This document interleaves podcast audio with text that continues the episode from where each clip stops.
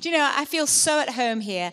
Uh, it, is, it is lovely to think that we have all these connections. And um, what beautiful weather you have here in Carrickfergus. It's amazing, isn't it? so um, I think uh, as I was worshipping, when, when we started, there were sort of some scattered people, and we we're worshipping away, and then we sat down, and the whole room had been filled up. And that's fairly typical of a vineyard. Uh, it's like we symbolically draw uh, towards the Lord, and it's the worship that calls us in and calls us into a closer and closer encounter with, with the Lord. And it's very, very precious. And so um, it's precious to be here. Uh, even though I've never been before, I just feel incredibly at home and really love uh, Paul and Chantel and have kind of met them over the last few years and and they're just adorable and wonderful, and they have an, a very good reputation uh, beyond the Irish vineyards uh, into the UK as well. So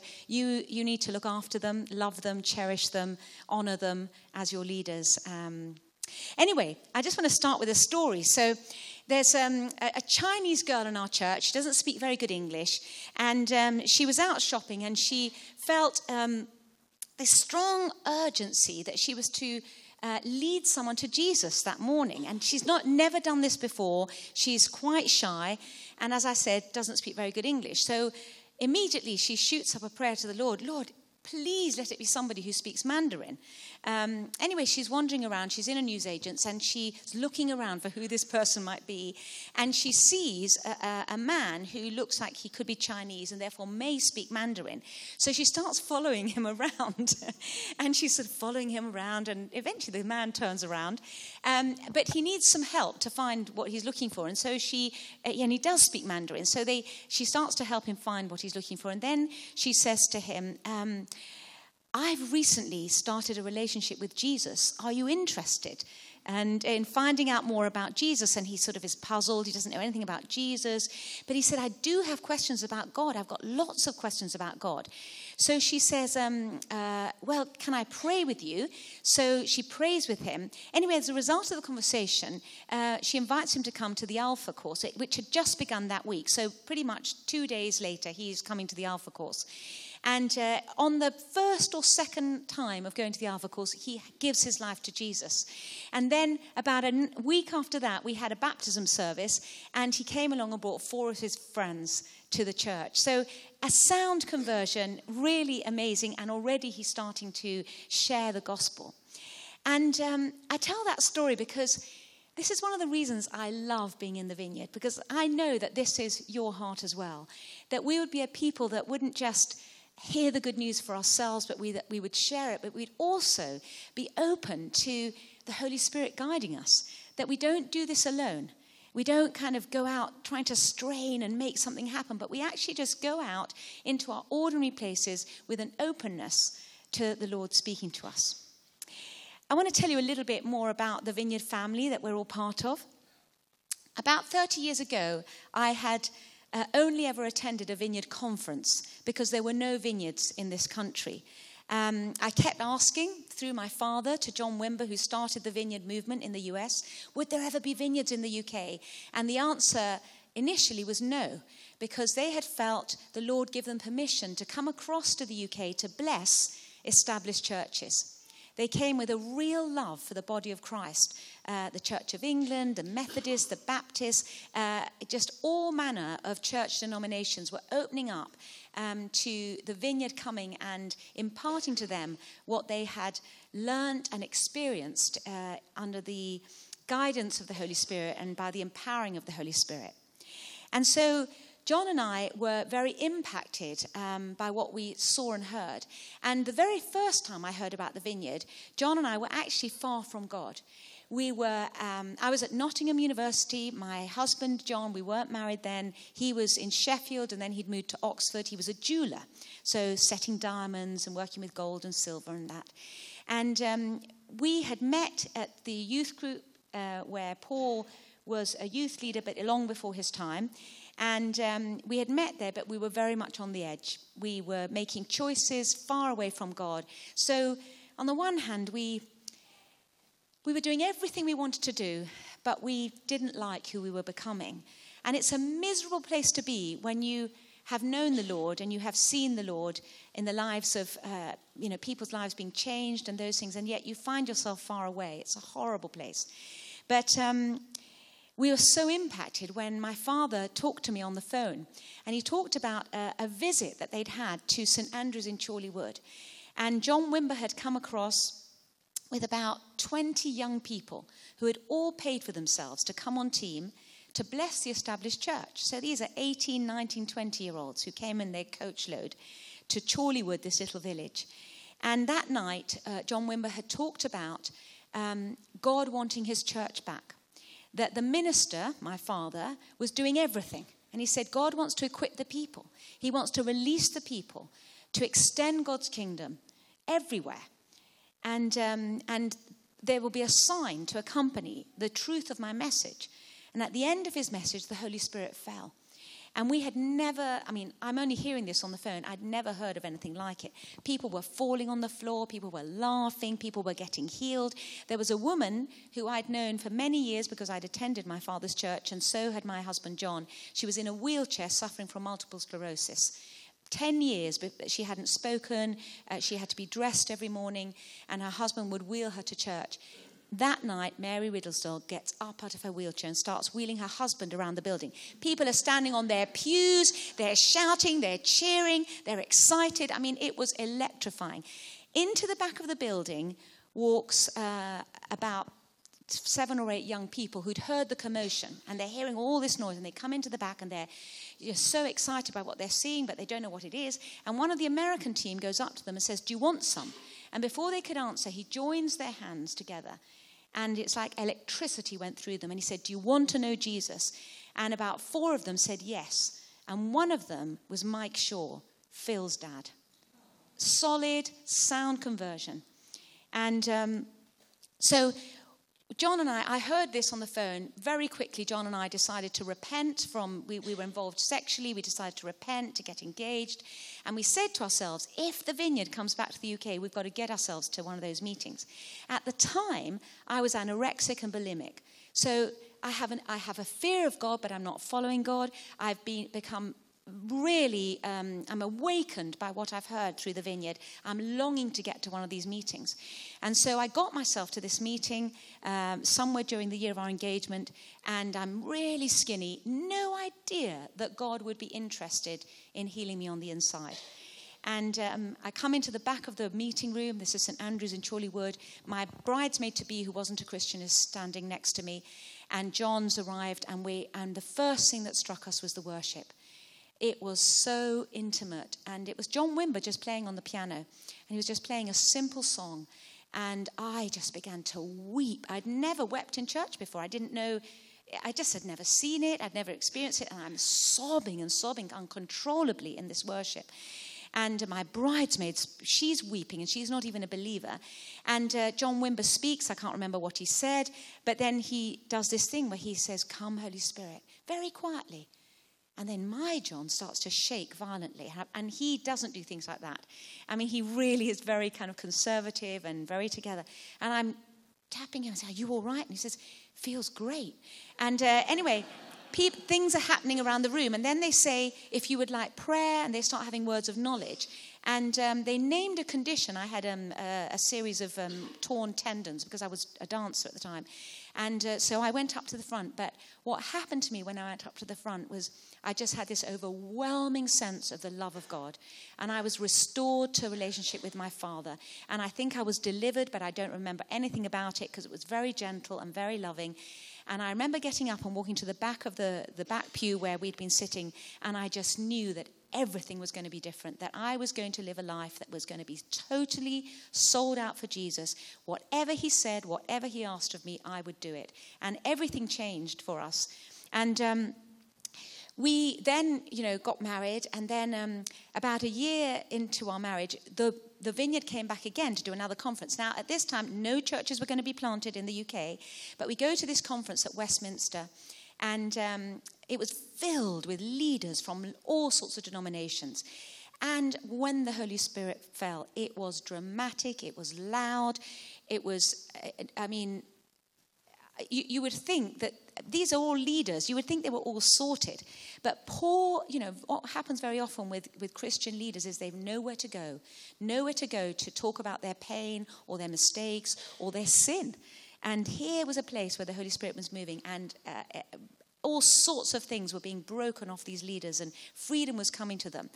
And, um, and it was amazing. And I remember we, we went from there and we, we were thinking, who can we pray for? Who can we pray for? And John had a friend who had been a drug addict for 20 years. He was an ex Hells Angel, um, huge guy. And um, we had realized that Lou had been sent home um, from hospital really to die and we thought we've got to go and pray for Lou. Well, John went on his own. He came to Lou's home, and Lou was lying in bed. He'd lost so much weight. He was skeletal. His, you know, where, where his cheeks was sucked in. He had deep vein, vein thrombosis and pleurisy, and uh, he just wrecked himself through so much, um, you know, so much uh, drug issues going on in his life. And so he's lying there, and John said to him, Lou, can I pray for you? And as he invites the Holy Spirit, Lou experiences the most incredible sense of peace. And at that point, he opened his heart to Jesus. And it was wonderful.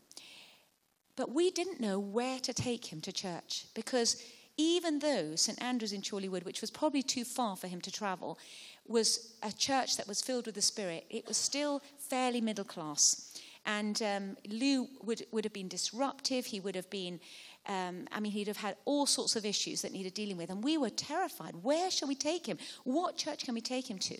And we were living in Nottingham. And so it was one of those um, situations that made us yearn for a church. A church like this, a church where anybody can come, a church where everybody is welcome, a church where, where you can come as you are, but where people love you too much to leave you in that place where you can come and you can be in this room and you may not even know Jesus. You're exploring, you've got lots of questions, uh, and you're totally welcome. And so we started to take our friends to our local church because there wasn't a vineyard at the time, and our friends who were really interested in Jesus and they were fascinated in all this sort of healing stuff, and they would experience the presence of God and they would experience peace and they wanted to know more about Jesus. But we'd take them to church, and then they would light up. they would start wanting to smoke their cigarettes in church. In those days, everybody smoked everywhere, but not in church. And people didn't know how to handle them.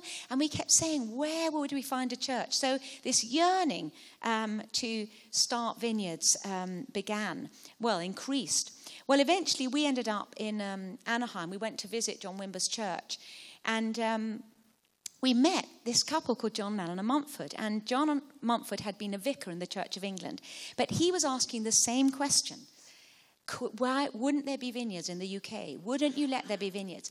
And the issue for John Wimber is that he didn't want the Americans to come over here or another part of the world and start kind of American culture vineyards. And so, as more Brits were going over to them, and actually there were some Irish folks out there as well, asking for vineyards, they began to realize that maybe God was doing something and maybe they needed to listen. Now, I just want to just talk a little bit uh, about um, John and Carol Wimber, who started the vineyard. So, I mentioned that um, uh, John was a musician and this is why he led worship so beautifully. But he had worked with the Righteous Brothers. Now, some of you of an older generation will remember songs like You've Lost That Loving Feeling. So he was, he would, he was part of writing that song. It was, he played many, many instruments. And when he got saved, he came to faith from a background of total ungodliness. I mean, he had no, God was not on the spectrum. It was a generational thing. No, nobody had been to church. But he gets dramatically saved and, um, and is discipled in a really good Bible believing church. Um, but as he got excited about reading the scriptures, at one point he, he said he went to his church leader and he said, When are we going to get to do the stuff?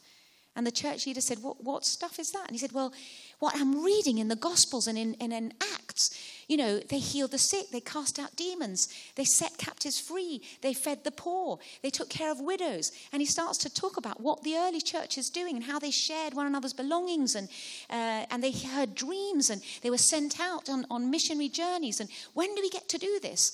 And uh, the pastor said to him, Well, those things, you know, the healing things, well, you know, they happened in the Bible. They were once a one time thing, you know. And, and the other stuff, well, you know, very few people, you know, it, it's um, very few people get called to go a, a, long way on the mission field. And, you know, there's some very, we do have a few connections. And I mean, but in the end, it was shut down. And, and Wimber was so disappointed. He said, Is this what I gave up drugs for? You know? And um, so it's not surprising that many years later, by this time, Wimber had been ordained. He'd become a church growth consultant. He was traveling around all denominations, helping them grow churches, but really quite disillusioned with the church that he saw. And his wife, Carol, went through a season of the Holy Spirit speaking to her. She repented for judge, judgmentalism. She felt she'd become Pharisaical, that she, again, she was a good Bible study teacher, but it was all about judgment and, and telling people off. And she began a little group in her uh, sister in law's house, and they just began to seek God. And this group grew. And John kept saying to them, Where's this group going? What's happening with it? You know, John Wimber. And eventually said, You need to come, John. You need to come and lead us. Anyway, so this was the beginnings of the vineyard. And um, they started this little group, and all sorts of burnt out Christians came along. So they knew their Bibles thoroughly. Most of them were already Christians initially. And they would gather together and they would just um, talk about, in I statements, they would say, This is what the Word of God is saying to me. This is how I'm applying it to my life. This is an experience that I've had, and let me share it with you. And so they would open each other's, uh, kind of open up to each other really honestly about the journey that they were on as they looked at the scriptures and as they journeyed every day with Jesus. And then this would say things like, Well, God spoke to me today. Uh, I felt stirred up that I had to talk to a neighbor, or I had to invite someone over, or I had to feed somebody who was poor. And they began to respond to what God was initiating in their lives. And there was a young chap there called Carl Tuttle, very broken lad, latchkey kid. And uh, he was a teenager, and he had a guitar, and he would play. And then he started to um, lead them in worship. And originally they sang songs that they knew, and then he would start to write some songs and sing some songs, very simple love songs. But when they sung the songs that were directed towards God, when it was like having a conversation with God in the room, with Jesus in the room, they felt this intimacy. They felt the presence of God in the room, and, and they would begin to weep and cry and kneel and be face on their faces on the floor, and they would encounter the Lord in these amazing ways. So then the church began to grow with un, you know unbelievers would come and eventually the church they belonged to threw them out in the nicest possible way they said look Something started here. By this time, they had over 100 hanging out of their windows as they met in their home. You know, eh, hanging out the windows, because the Americans have fairly open plan homes, and people hanging out the windows. And eventually they were said, You need to, we need to release you. And so the vineyard movement started. Anyway, so, you know, winding a lot further forward, um, you can see as I'm talking, um, I'm telling you a little about the things that we value. We love the whole church, we love the Word of God. Jesus is so precious to us, and sharing our faith with others is just so important to us. But we see the scriptures through the lens of the kingdom. The kingdom of God is expanding. Jesus' main message was all about the kingdom, it was all about um, expanding the will of the Father everywhere, in every kind of way. And, uh, you know, we do this um, in our workplaces, in the school playground, we do it um, in our families. We're just seeking God. God, how do you want your kingdom to be expressed through me in all sorts of ways? And we believe in the power and the presence of the Holy Spirit. We believe the Holy Spirit is guiding us all the time. So I was um, sitting at home the other day. Uh, well, actually, this was you know several months ago, and um, I, I went across to my neighbour. So I live in a main road, lots of traffic. So I don't know many of my neighbours down the road because it's, it's not one of those sort of neighbourhoods in, in that sense. Well, that's my excuse. Um, but I do know my next door neighbours next to me. And, uh, but anyway, so this parcel had been delivered two doors down. So I went two doors down to get my parcel. And there was a lady there. She was very kind, gave me my parcel. I came back. I sat down in the sitting room and I had a, a word came to, came to me um, acid reflux. And actually, I didn't know it was that word. It was, I thought it was acid reflux condition. And I thought, oh, goodness, I wonder if it was for that woman. So, like anybody else, I'm terrified. This could be a mistake. Oh, I've invented it. What is it? But I get up and I walk down and I knock on her door and I say, hello. You may not have realized that I'm actually a Christian. I love Jesus. And sometimes Jesus speaks to me. um, Do you have an acid reflex or something condition? And she said, Yes, I do. So I said, I believe that if I lay hands on you, you might be healed. Can I pray for you? And she said, Yes. So I said, Can I come in? And so I came in. And, and she explained to me the condition, and it meant she couldn't eat certain foods. She was on medication. And um, so I just laid hands on her and prayed with her. And it was very quick and gentle. And I just said, See how you go. I, you know, don't come off your medication, but maybe you want to experiment with some foods. Anyway, three months went by and I didn't see her again. And I thought, there was nothing to it. But three months later, she knocked on my door and she came bounding in and she said, You won't believe this. I have been able to eat everything. I'm off my medication. I've come back from the first all inclusive holiday because I can eat everything. And she said, You have to do what you did. What you did to me, you have to do to other people. And then I said, Well, do you know, it was the power of Jesus. I'd love to talk with you some more. And we've been able to have some more conversations. But this is, this is what it means to extend the kingdom. It's being open. It may be with initiatives, it may be with a business initiative that you have, it may be with a plan to change the lives of children by talking about their true identity. Do you know, it may be starting a hairdressing salon uh, where, there's, where you're just going to bring you know release freedom to the girls that you employ to talk to share their faith. It, i mean it could be any number of ways that the lord begins to press upon us to extend his kingdom um,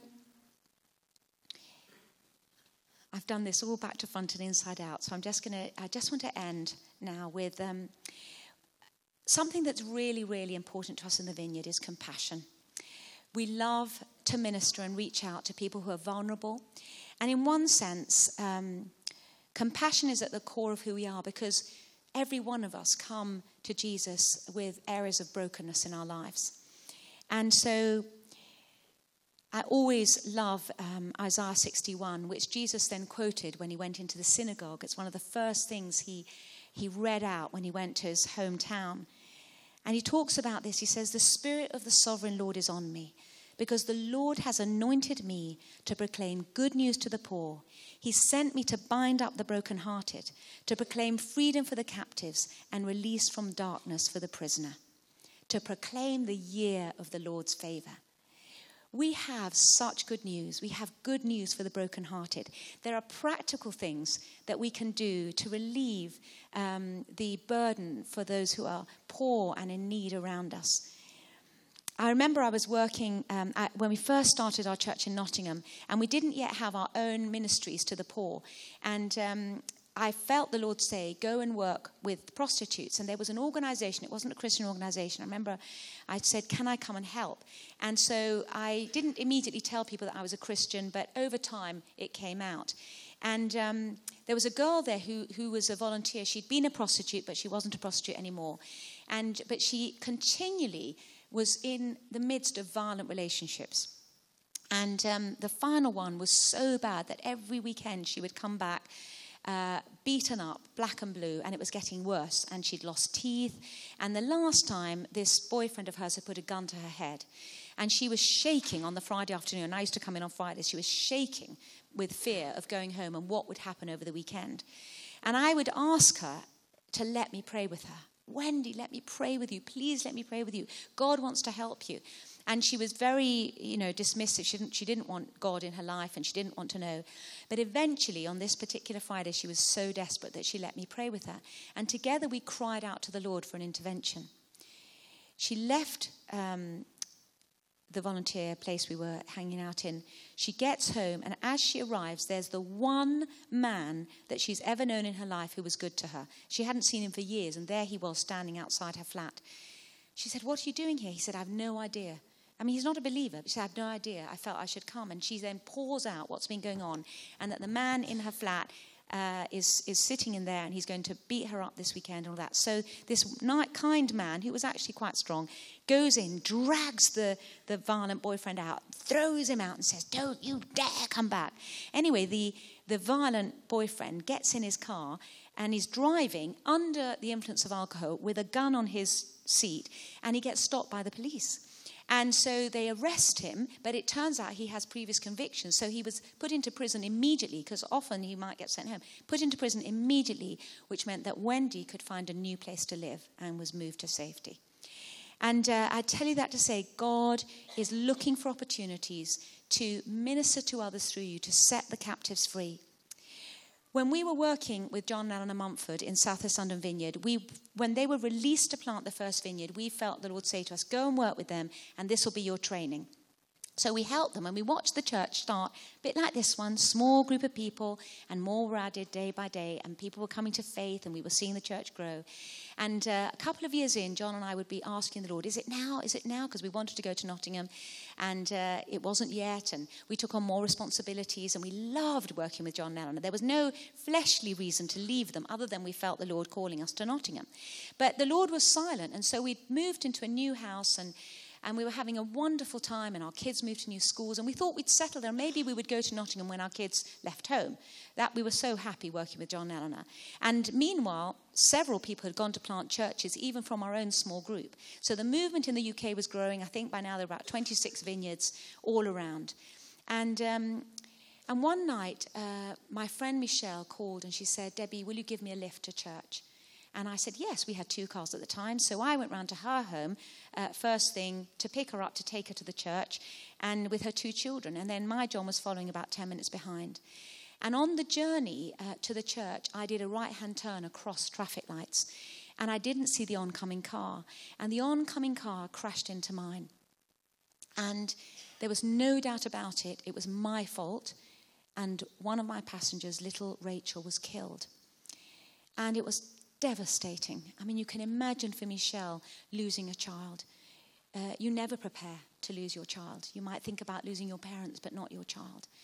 And so she was in desperate grief, she and her husband. The church was in shock. You can imagine you're all beginning to arrive on a Sunday morning, and then there's an announcement that, you know, one of your leaders has had an accident and one of these children is fighting for their lives. And it was uh, for my own family. John turned up sort of 10 minutes in with all the traffic jam because it was in London, uh, helicopter coming to pick little Rachel up, traffic jam everywhere. And, and he sees my car rolled over, and, and my boys say it was the first time and only time they ever heard him swear.